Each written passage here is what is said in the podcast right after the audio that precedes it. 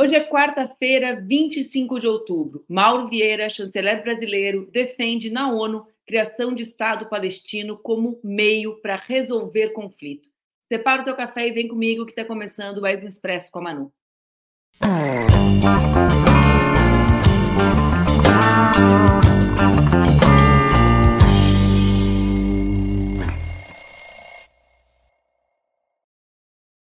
Bom dia, bom dia, bom dia. Tá no ar mais um Expresso com a Manu, meu programa que acontece entre segundas e sextas-feiras aqui nas redes do Opera Mundi, com transmissão simultânea nas redes Ninja. O Expresso acontece às 7h30 da manhã, mas tu pode acompanhar depois. Eu sei que tem bastante gente que acompanha quando chega no trabalho e tem gente que assiste durante o dia e também no formato podcast.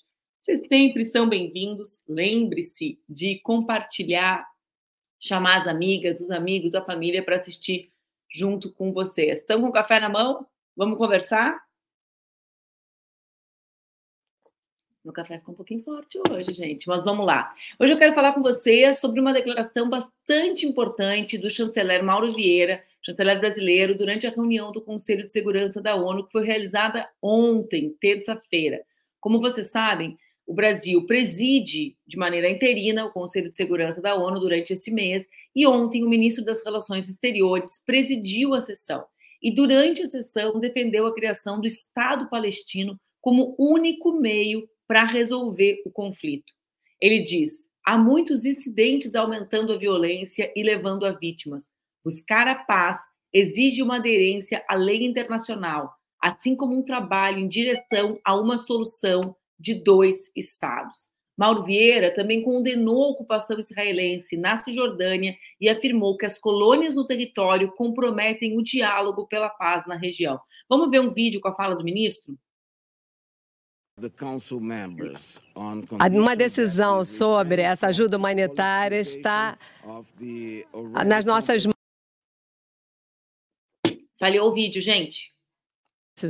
Desde 2015, não se conseguiu aprovar uma resolução. Obstruções sempre impediram decisões importantes para a paz. Assim, a situação do Oriente Médio é uma das mais prejudicadas no Conselho de Segurança e esse Conselho precisa fazer frente a isso. Nós seremos considerados culpados da nossa falta de ação e da nossa complacência. Nós precisamos instigar ação multilateral. Focar em desentendimentos não vai nos ajudar a achar, a encontrar soluções para a crise humanitária. O Conselho de Segurança não pode se afastar da sua obrigação de ajudar na libertação dos reféns, assim como de um tratamento humano. Isso é um chamado para abertura de corredores humanitários.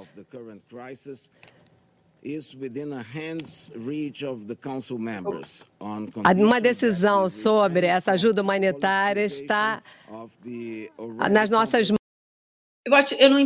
O trecho acabou ficando longo demais, mas esse é o pronunciamento do ministro de Relações Exteriores.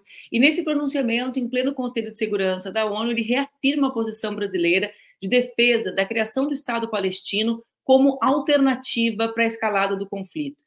Isso, né, embora seja um razoável consenso entre as forças políticas e os governos razoavelmente comprometidos com a civilização, digamos assim, né, há um grande consenso em torno da causa da criação do Estado palestino, mas o Brasil dizer isso em meio ao conflito como alternativa para a saída, para a solução da escalada do conflito, para mim, me parece um passo adiante, ou seja, colocar a construção efetiva da criação do Estado palestino como alternativa para a escalada do conflito é bastante importante. Essa fala do ministro está alinhada com as declarações feitas pelo presidente Lula ontem, porque Lula tem aquela sua entrevista semanal e nessa entrevista ele defendeu que Israel e Palestina fiquem com os territórios que foram demarcados na ONU e cobrou enfaticamente maior interferência das Nações Unidas para a resolução do conflito entre Israel e Hamas.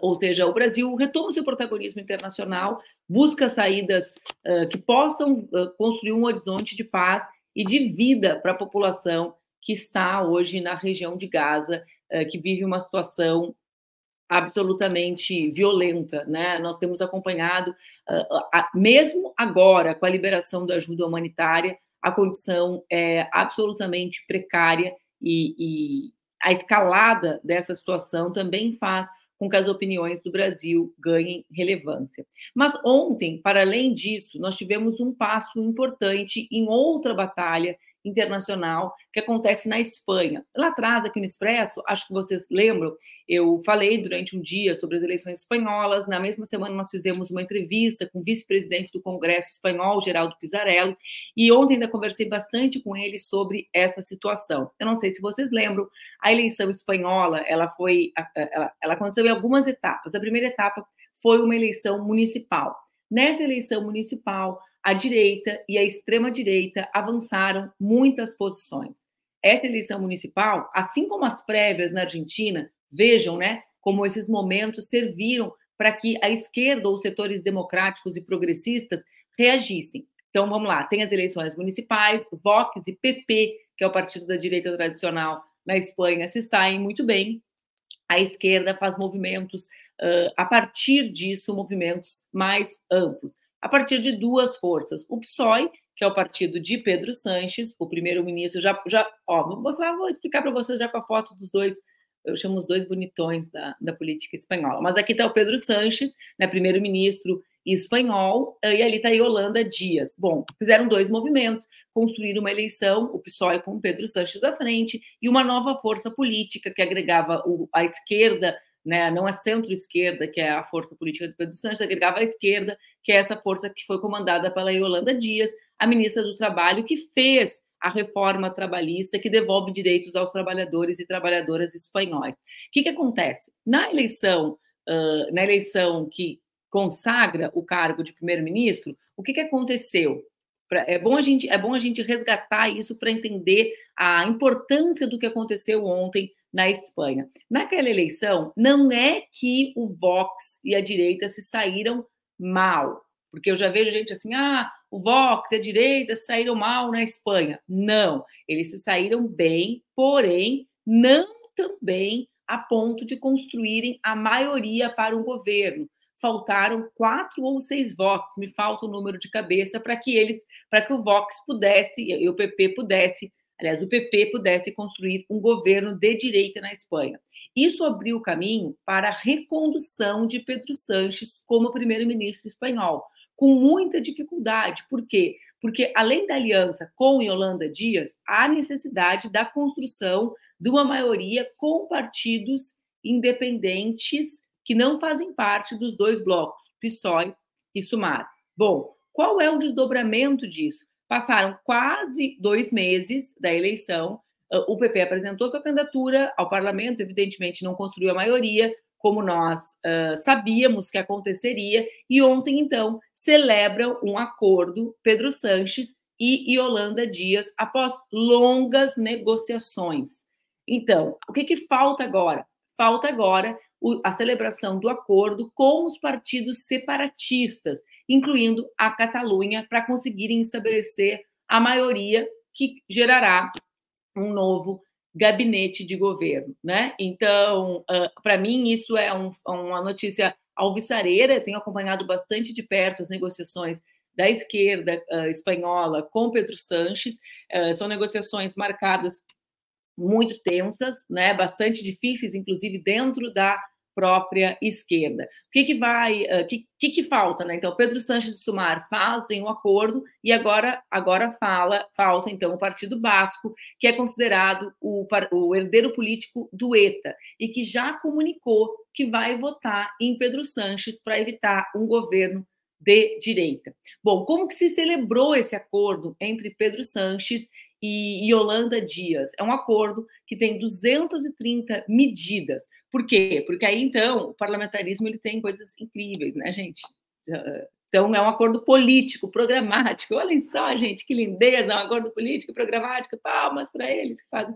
Mas vamos lá. Qual é o acordo, né? São 230 medidas que incluem o aumento das moradias públicas, do investimento público em moradias, o aumento das metas climáticas da Espanha e uma reforma fiscal destinada a aumentar a contribuição dos grupos bancários e energéticos para a possibilidade de investimentos públicos. Bom, essa parte das moradias, é interessante a gente falar, decorre muito de duas questões. O Sumar, que é essa nova força política criada para dar suporte para a candidatura de Yolanda Díaz, é uma força política herdeira de dois grandes movimentos espanhóis, o Podemos, sobretudo na região de Madrid, e o Comuns, na região de Barcelona. Então, o tema da moradia é o tema que dá origem, lá no 15M, lá atrás, a essas duas forças políticas, e é uma questão central da esquerda espanhola, né? O tema relacionado às condições de vida,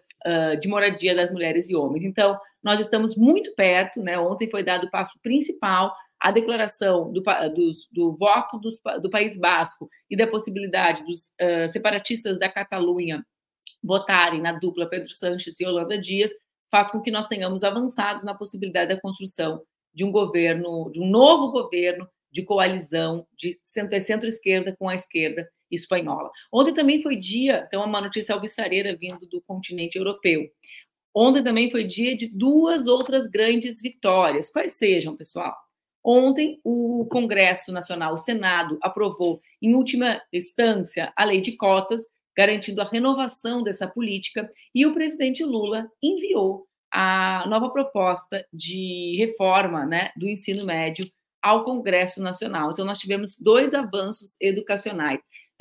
O que me parece bastante importante foi um trabalho muito bonito da deputada Dandara, do senador Paim, na renovação das cotas, que, para mim, a gente fala bastante sobre isso aqui, eu e o Luiz Maurício, que eu quero chamar para conversar comigo, mas que, para mim, é a política que representa a maior renovação, ou o impacto mais estrutural das políticas que nós fizemos, porque muda a cara da universidade. A universidade é onde produz conhecimento, é o que permite que a gente disputa mais poder, e a gente já vê os impactos das cotas em outros espaços, para além dos espaços educacionais. Eu e o Maurício já discutimos sobre isso na literatura, na política, com a bancada antirracista de Porto Alegre, do Rio Grande do Sul, enfim, tem muitos impactos. Né, Maurício? Está por aí ainda ou desistiu de mim? Nunca, jamais. Bom dia, pessoal. Bom dia, Manu. Jamais. Mais um quarto de hotel. Hoje eu estou num quarto de hotel, São Paulo. Bonito, né? Sancas, né? Como o pessoal fala, são sancas. Agora eu sou um homem versado nos instrumentos de obra, então eu conheço as coisas, eu sei o que é um joelho, uma coisa hidráulica. Esses dias eu descobri que tinha um dispositivo que o cano da água não tem a mesma medida. Tem uns de meia polegada, uns de 1 polegada e assim por diante. E aí tem vários elementos que se coadunam a isso. Então eu estou ampliando meus horizontes. É uma coisa incrível. Até vocabulário. O léxico novo da obra, uma coisa linda. Pô, vem o pó e vem léxico. Essas situações, assim, eu sempre falo pro Duca, tá vendo como é difícil falar uma língua? Eu não sei o nome disso nem em português. Como é que a gente vai perguntar tá como se chama? Tá vendo? Eu não sei o nome disso em português, Duca. Tá e como dizer em inglês? Como é que é o nome do coisiquinho que vai no coisicão? Claro, aquela coisa assim, Eu sempre uso essas situações como um grande argumento para não ser dominante em nenhum outro idioma. Mas é verdade, o domínio do léxico é uma coisa difícil. Bom, mas é engraçado essa coisa das cotas, Manu. Agora que tu comentou, eu me lembro que o clima de opinião do ano passado era que as cotas não iam nem ser renovadas, que são ampliadas como foram, agora os quilombolas entram nessa conta. E pós-graduação. Oi?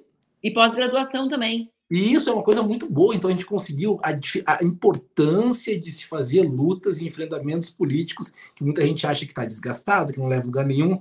Olha como as coisas levam, a gente evita que o mundo fique pior e na pior das hipóteses a gente evita que ele fique pior. E às vezes a gente consegue até melhorar, então acho que isso é uma grata surpresa aí.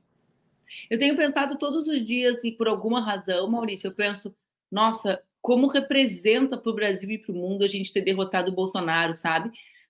Porque, para mim, é muito impactante. Assim, tu falou sobre isso das cotas. Eu, de fato, amanheci hoje aqui pensando, nossa, as cotas certamente não seriam renovadas na maneira como foram num governo Bolsonaro, né? Naquele nível de tensão e escalada permanente da tensão, onde todas as políticas públicas eram objetos da disputa mais vil e desqualificada.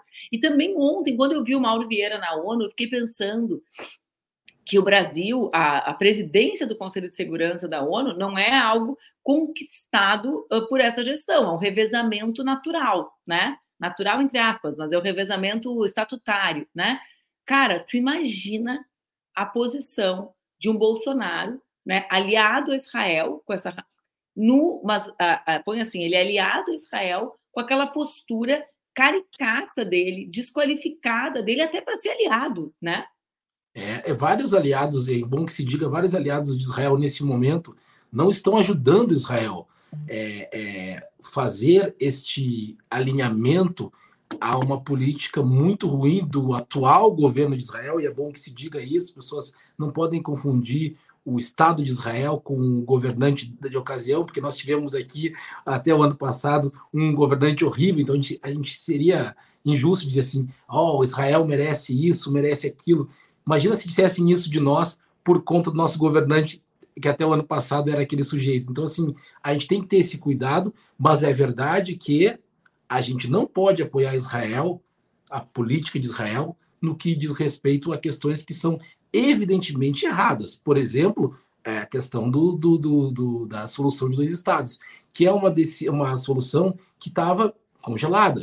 E estava congelada porque a ONU simplesmente se recusava a fazer o seu papel de mediadora de conflitos. E mediar conflitos, a gente falou semana passada sobre isso, mediar conflitos é uma coisa difícil.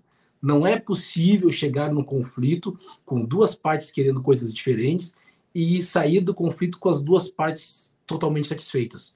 Isso não é viável. Então é óbvio que a ONU, e o Brasil tem esse papel histórico na ONU, tem que intervir nisso e tem que fazer o seu papel custe o que custar. Nós temos que ter uma solução de dois estados, isso é o único modo de desarmar o Hamas, e desarmar no sentido amplo, de impedir que o Hamas continue com esse argumento de que o terrorismo pode ser uma arma de convencimento, sem tirar o objeto de convencimento. O problema, né, Maurício, como disse anteontem o Obama, que não é nenhum pacifista, né, apesar de ter a pinta de pacifista, também foi um presidente que conduziu grandes guerras aqui nos Estados Unidos, mas, objetivamente, existe um problema da violência, que ele coloca num tweet que faz, que é quando a guerra escala, quando a violência escala, os problemas e o saldo da guerra, para além das mortes, é um saldo de aumento da emoção relacionada à guerra. Ele não escreve assim, né? Mas da raiva, das perdas que se transformam em mais razões para o conflito continuar. É como se fosse um F5, né? É uma atualização das razões para que o conflito continue. Eu sempre lembro disso, Maurício.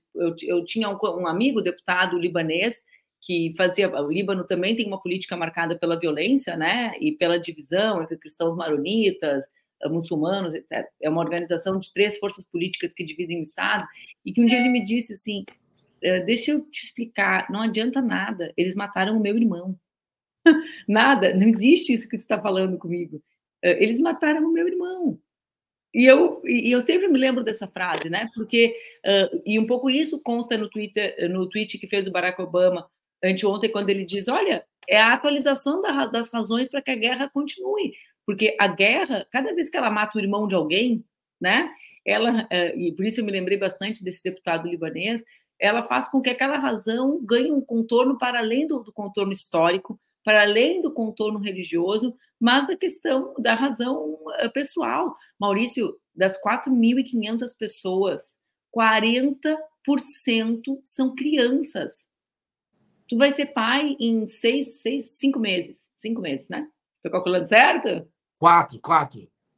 Então, 4 meses. Tu vai ser pai em 4 meses. Cara, não existe, entende? Então, a guerra, a gente fala da guerra sempre a partir da lógica dos senhores das guerras e das razões históricas e políticas para que elas aconteçam. E é certo, porque essa guerra, por exemplo, tem uma razão histórica, são 2.000 anos de disputa, né, em torno da Terra Sagrada, tem razões políticas, está aí, e não acontece em qualquer momento do mundo, né, Maurício? A gente está falando aqui de Vox, Milei, Bolsonaro, é um mundo em transformação, cara, é um mundo em que a ONU perde relevância, porque a crise é muito grande. É nesse contexto que acontece essa escalada de Israel com a extrema-direita governando para cima dos palestinos. Mas, além disso tudo, existem as consequências humanas da guerra. O que é isso? Quer dizer, como é que tu reconcilia dois povos vizinhos com mais de 2.000 crianças mortas? São dois dos que sobreviveram, mães e pais, né? Não imaginando aqui as crianças órfãs, entende? Então, acaba que realmente a guerra ela tem um saldo para além do imediato, né? Mesmo hoje, com a solução. Hoje à tarde a gente vai visitar o Museu Judaico para dar prestar solidariedade aos nossos amigos. A gente tem muitos amigos da comunidade judaica e alguns, bem menos, mas temos da comunidade palestina. E é sempre uma posição engraçada porque... eu sempre tento me manter muito lúcido quanto ao nosso lugar nesse conflito. Não foram os nossos irmãos que morreram, não foram nossos pais que foram sequestrados, não foram os nossos namorados, namoradas, significando others, não foram. Nós somos o lado do conflito que está de fora do conflito. Então a nossa responsabilidade é muito maior, porque essas pessoas aí que estão mergulhadas nesse torpor emocional totalmente justificado de ambos os lados. Eu gosto de deixar bem claro isso, assim, a guerra é uma guerra que não começou ontem, não vai terminar hoje, e os dois lados têm suas razões reais. Porém, todavia, contudo, nós estamos do lado de fora, e nós somos aqueles que têm que ajudar na resolução do conflito. Então é impossível pensar, acho que é importante colocar isso, é impossível pensar num mundo de amor entre palestinos e israelenses de maneira imediata. É impossível pensar isso. Nós temos que pensar num mundo de paz. No primeiro momento, a gente tem que parar a guerra, resolver o conflito que gerou a guerra e depois lidar com as consequências durante muito tempo. Mas para isso acontecer, nós que estamos fora, temos que manter a cabeça fria para não se grudar junto ao argumento do calor das emoções feridas, que realmente são muito sedutoras, mas nos geram um engajamento contrário. Eu acho que essa fala é incrível como o Brasil, tu comentou isso, como o Brasil melhorou num passe de mágica, né? Porque essa fala, esse discurso da ONU... No passe de mágica, nós nos perdemos. Mas foi no passe de mágica, porque a gente esteve muito perto de perder a eleição. Isso muito que eu acho engraçado. Assim. E muitas coisas não mudaram. A gente fala assim, do ponto de vista capitalista, o capitalismo continua existindo, não importa quem governe, existe toda essa lógica. Mas não é verdade. Importa muito quem governa. Importa muito. E, assim, coisas muito importantes acontecem a depender das figuras que estão no comando das instituições. Eu acho que o Brasil foi muito feliz, tem sido muito feliz na condução da crise. O Brasil conseguiu dar apoio às pessoas que estavam lá, trazê-las de volta, colocar sua posição muito clara, muito lúcida. O presidente Lula está acertando uma atrás da outra nessa questão. Então eu fico muito feliz, assim, eu fico assim pensando, olha, a gente tem aí um caminho aberto para o começo de uma negociação de paz que seja duradoura, que não seja aquele cessar-fogo que a cada 4 anos a gente veja a história se repetindo. E é um mundo, né, Maurício? Se a gente tenta olhar, o problema é que seja a internet, ou seja, o volume de questões, faz a gente sempre estar muito aterrado no dia a dia da notícia, ou seja, é a reunião do Conselho de Segurança da ONU, é o tema das cotas, mas se a gente tenta dar uma olhadinha de cima para o que está acontecendo, a gente vai identificando que a crise é tão grande que não existe lugar que não tenha uma vulnerabilidade institucional gigantesca. Então, a gente viveu isso no Brasil na última década, impeachment da Dilma, né? Depois governo Bolsonaro, crise institucional, vulnerabilidade, Lava Jato, né? Loftério, a justiça fazendo papel de controle da política, né? Um controle parcial da política. Aí a gente vai para a Argentina, né? Nós que moramos no sul do Brasil acabamos convivendo muito com os argentinos, mais, né? Então, é quase uma obra de ficção imaginar uma política argentina em que um segundo turno eleitoral não seja de uma força política tradicional, né? Como em 2018 muita gente disse assim, e o PSDB? Aí a gente olha e não sobrou, né? Sobrou fagulhas do PSDB, né? Sobrou poeira para contar a história, e um passe de mágica, como tu diz, aí cresce o Milei, aí a turma fica feliz, eu também fiquei feliz que o Massa ficou em primeiro, Maurício, mas o Milei fez 30% dos votos. Né? Ontem eu conversava com o Pisarello, que é esse deputado, vice-presidente do Congresso da Espanha, que é nascido na Argentina, é argentino e espanhol, Que louco, né? O cara é argentino e ser deputado da Espanha. Mas eu faço bastante. Mas aí eu falava com ele, ele dizia, é o Vox, é o Milei, é o Bolsonaro. Mesmo onde a gente tem vitórias, né? E aí são vitórias muito vulneráveis. Por que eu estou falando isso? Para a gente ver agora a perspectiva do Trump voltar nos Estados Unidos. E aí a gente pensa em como, nesse contexto, a ONU vai ser uma organização com força para mediar conflito. Por quê? Porque é o mundo, e o Massa disse isso no discurso dele domingo, é o mundo em que a gente tenta, de um lado, salvar instituições que não resolveram o problema do povo. A gente sabe disso, é o paradoxo nosso, né? A gente tenta fazer com que essas instituições melhorem, né, Maurício? Mas são as instituições que fizeram parte da situação que nos trouxe até aqui. E, de outro lado, a turma do salve-se quem puder. Então, é um mundo... Isso eu estou falando, assim, é uma fotografia da dimensão da crise no mundo, né, Maurício? Porque, às vezes, a gente esquece, fica olhando só para o nosso dia e esquece o que está por trás do que faz com que esses fatos aconteçam. É muita ironia, né? Esses dias eu estava dando uma aula e eu comecei a defender desesperadamente a importância de se ler Hegel. E depois eu pensei, que mundo é esse em que eu, um professor negro, tenho que defender a importância de se ler Hegel? Eu devia estar defendendo a importância de se ler filósofos africanos, mas o estado da coisa é tão terrível que a gente se vê obrigado a defender instituições, que, como tu disse, são instituições que são responsáveis também por a gente chegar onde a gente chegou, porque sem elas a gente estaria muito pior. Então, uma coisa muito... A gente vira militante das coisas que nós deveríamos combater, porque o estado das coisas é muito pior do que aquele que deveria ser. A gente está numa situação de muitas lutas ao mesmo tempo, tudo ao mesmo tempo agora, né? Então, assim, fica muito complicado para nós mirar num inimigo de origem se todas as coisas que deveriam sustentar o campo de batalha estão indo. E sem o campo de batalha, não há nenhum sentido em falar em adversário político, em aliado. Se não tem campo de batalha, não tem nada. Então a gente tem que fazer a luta pela manutenção do campo de batalha. O que é uma coisa paradoxal, porque nos coloca nessa posição, uma posição estranha, irônica. Parece uma coisa, quem gosta de literatura, evidentemente, como eu, fica observando, mas assim, é uma tragédia simbólica que a gente sempre seja confrontado com as situações de piora, e que a gente tenha que comemorar a não piora, sendo que nosso sonho era comemorar a transformação definitiva das coisas. O Milei é um evento assim, daqueles que dói na gente. A gente olha assim e diz, como a gente não avança, a gente retrocede, é uma figura que não precisaria, a gente está fazendo esse debate agora, a gente poderia estar falando de outras coisas da política argentina, a gente podia estar falando de outros níveis de debate, soluções econômicas, e a gente retrocede, e os países sempre têm os seus Mileis da vida, e toda hora eles ganham cada vez mais espaço, cada vez mais votos, e aí eles puxam. Nesse caso do Milei, agora vai ser interessante, porque vai acontecer muito que aconteceu no Brasil, uma extrema-direita que vai tentar seduzir a direita tradicional, e a direita tradicional vai tomar uma decisão, vai querer a barbárie, ou vai reconhecer que há limites para a antipatia em relação à esquerda, se é que esses limites existem para eles, né? Eu até comentei na segunda, né? A Argentina está vivendo 2018 e 2022 ao mesmo tempo, né? Porque de um lado, claro, né? É aquela frase da história se repetir, né?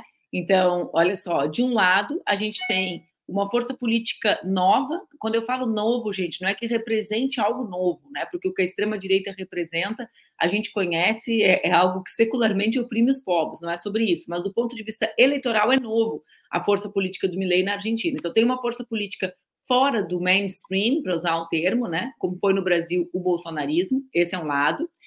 De outro lado, tem um Sérgio Massa já com um discurso de amplitude, tentando disputar esse centro que é ali o macrismo.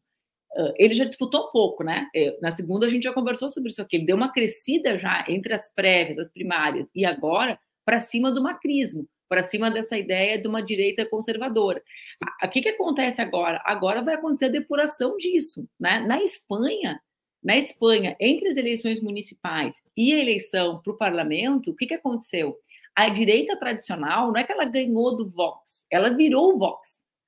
Ela foi pegando as pautas do Vox para si, como está acontecendo, acontece muito no Brasil. A gente vê políticos de uma direita tradicional que radicalizam o discurso. A gente vê igrejas, Maurício, protestantes. No Rio Grande do Sul sempre foi o lugar com mais protestantes no Brasil, gente, né? Com mais evangélicos do Brasil, para a gente entender do que a gente está falando quando fala em protestante, por causa da migração dos alemães, sobretudo. Sempre foi. Desde o primeiro censo eu estudei isso no período da Constituição de 88.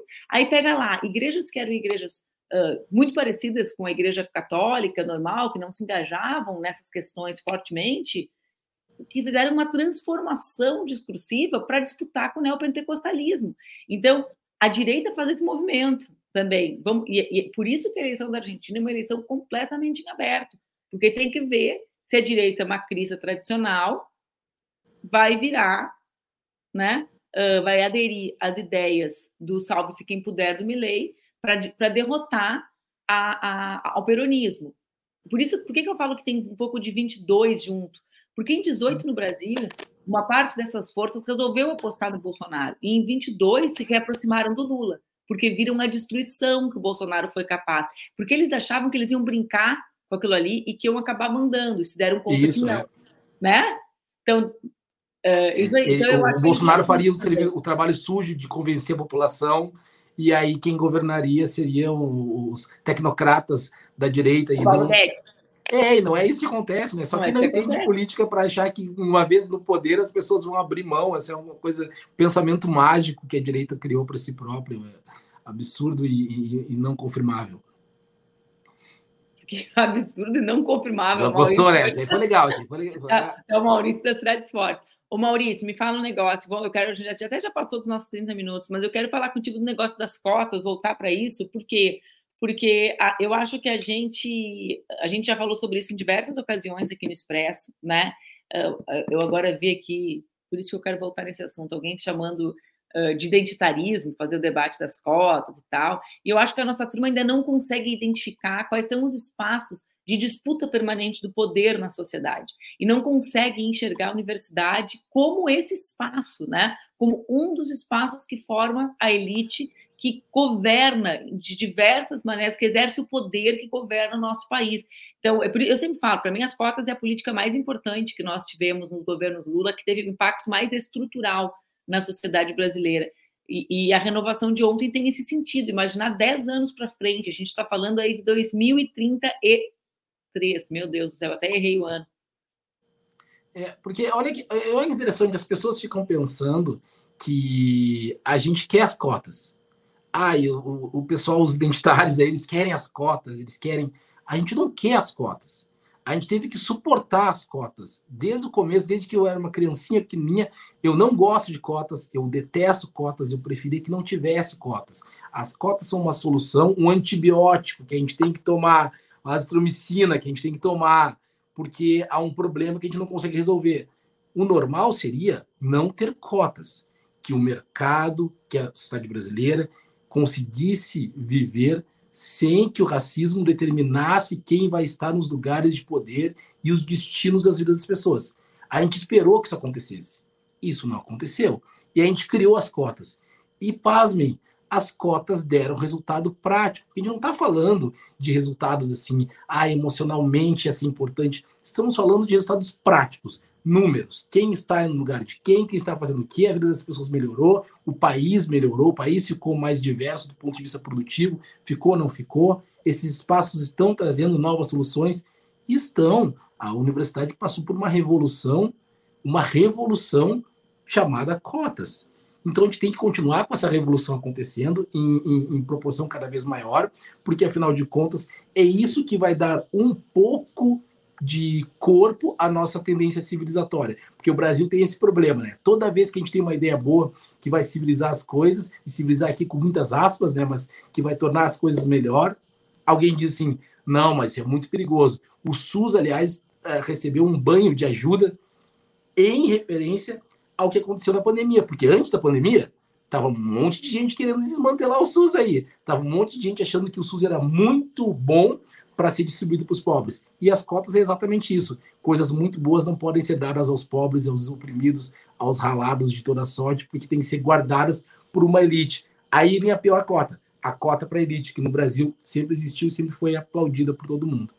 Alguém, o Guilherme fala aqui, né? A elite brasileira é formada internacionalmente. Sim, sempre foi, Guilherme. Mas quando a gente olha as políticas que o Estado brasileiro busca desenvolver, eu quero fazer um vínculo, uma ligação entre dois temas, Maurício, que é aquela fala do Mano Brown, em 2018, falando sobre a volta da esquerda para as comunidades, né? Porque tem gente que adora falar de identitarismo e não consegue enxergar onde vive o povo brasileiro. A gente debate segurança pública, o pessoal fala, os identitários estão falando da morte dos negros. Não, eu estou falando do território onde moram os trabalhadores e as trabalhadoras brasileiras, né? Que é o território submetido à violência, como é a Zona Oeste do Rio, que está há 2 dias tendo seu ônibus queimado, suas escolas fechadas, os filhos dos trabalhadores estão sem escola na Zona Oeste do Rio de Janeiro. Mas, quando a gente fala na disputa do poder dentro do país, as cotas também têm um impacto, né? Eu quero dar um exemplo de Porto Alegre, que é o exemplo que nós dois dominamos, né? Porque é onde nós vivemos, onde nós escolhemos fazer a nossa vida, construir a tua editora, até os nossos tipos de militância que nós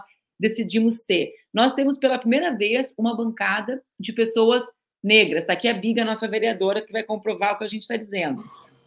Essa bancada de pessoas negras é uma bancada identitária ou é uma bancada da periferia da cidade?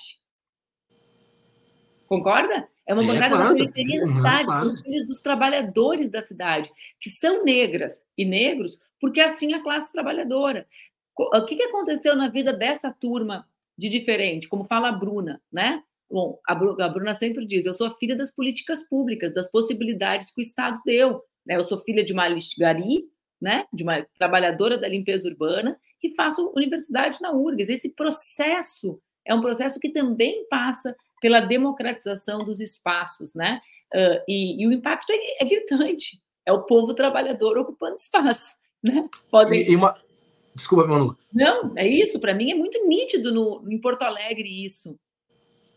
Não, e eu vi um comentário aí. É importante que se diga que as cotas, quando foram implantadas, elas aumentaram o número de vagas, e aí quando elas vão para financiamento de bolsas na pós-graduação, elas também, para se implantarem, elas trazem um aumento de recursos. Então, não foram as cotas que fez com que diminuíssem a nossa robustez de patrocínio, a pesquisa, de investimento. Foi o contrário. As cotas fazem parte de uma ampliação, e a nossa fuga de cérebros que acontece, ela existe justamente porque o Brasil resolveu que a ciência não é importante. E não é importante apenas para os negros, não é importante para os brancos. Então a gente tem uma perda, nos últimos 5 anos, a gente teve uma perda muito sensível de investimento em ciência. Aí os cérebros foram para outros países, verdade. Mas também é verdade que isso não é definitivo.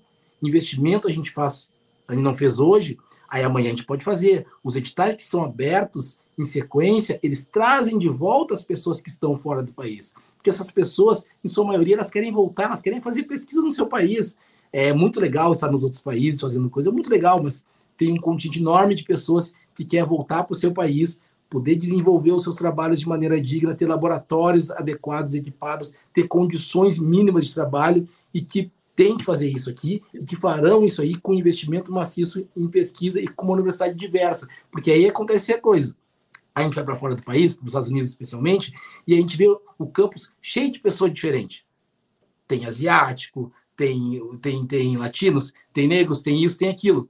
Você vai no Brasil e você diz assim, nossa, mas o campus do Brasil, apesar das cotas, ainda é muito predominantemente branco. Então, isso não é uma universidade de excelência. A universidade de excelência é, por definição, um lugar universal. Então, as cotas também auxiliam nisso, e também auxiliam na captação de recursos internacionais, que é outro tema interessante para um dia a gente debater. Em que medida uma instituição internacional estaria disposta a investir numa universidade brasileira que não é inclusiva? É um contrassenso. Então, a gente melhorar as universidades com isso cada vez mais é também captar recurso internacional dessas instituições que fomentam isso. Nossa, Maurício, fiquei aqui agora. Só estourei um pouquinho de tempo para variar, né? Eu falei sobre isso ontem de noite, vou terminar a conversa contigo dizendo que é sobre o impacto dessa diversidade, inclusive na construção do algoritmo das bibliotecas das universidades, porque, por exemplo, nos temas que eu pesquiso de regulação de internet, no Brasil é quase a busca por artigos chineses, indianos, era uma busca inglória, né? Porque não faz parte da convivência acadêmica brasileira, né? A discussão com países que não são da Europa ou com os Estados Unidos. Então, tem vários tipos de impactos, né? Da gente nem sequer conhecer a produção acadêmica fora da Europa ou fora dos Estados Unidos, né? E isso tem relação também com a convivência só em determinados espaços. É incrível, tipo, são os temas que eu estudo, né? Eu nunca li tanto sobre TikTok e artigos produzidos pela China. Tem que ver minha bibliografia, como eu tentando acertá-los. Mas, né, a China produz um monte sobre esse tipo de tecnologia e a gente sequer tem acesso aos pesquisadores, nem conhece, né? Universidades que a gente não conhece, a gente vai olhar, são universidades gigantescas, com uma produção acadêmica gigante, né? Então, enfim, tem relação com... Tudo isso tem relação também com essa disputa, com quais são os países que o Brasil estabelece relação, com essa busca com uma relação com o sul global e etc., né? Exatamente. Aliás, o Milei disse que não fará acordos com a China. Eu agradeço muito, porque aí o Brasil fará todos os acordos com a China e ficaremos com todas as exportações. Eu estava vendo o Gustavo Petro na China. A China está recebeu essa semana, na semana passada, o presidente do Chile, hoje está recebendo o presidente da Colômbia. Eles estão investindo bastante na América Latina. Não. Acho que não seria uma boa para os nossos irmãos as decisões. Não será. Mais uma ideia absurda dele. Mais uma ideia absurda. E não confiar. Um beijo, fica bem. Até mais, gente, valeu. Até semana que vem. Eu recebi ainda, agora, enquanto a gente estava abrindo o programa, a nova pesquisa da Genial Quest sobre a avaliação do governo Lula. Amanhã a gente pode conversar um pouco mais sobre ela, mas ela é uma pesquisa que traz como dado central a queda de 6 pontos percentuais na popularidade do governo Lula e um índice similar ao do mês de abril, antes das medidas econômicas serem aprovadas. Acho que também é um dado da realidade para a gente conversar, a gente pode conversar mais sobre isso. Eu estava abrindo o programa, eu não consegui ler todos os dados, até mandei para algumas pessoas para buscar opiniões, mas não consegui compreender ou analisar o conjunto dos dados durante o programa, enquanto eu conversava com o Luiz Maurício sobre temas tão importantes. Então, amanhã também converso sobre isso com vocês. Um beijo, uma boa quarta-feira, fiquem bem, até amanhã e mais um Expresso com a Manu.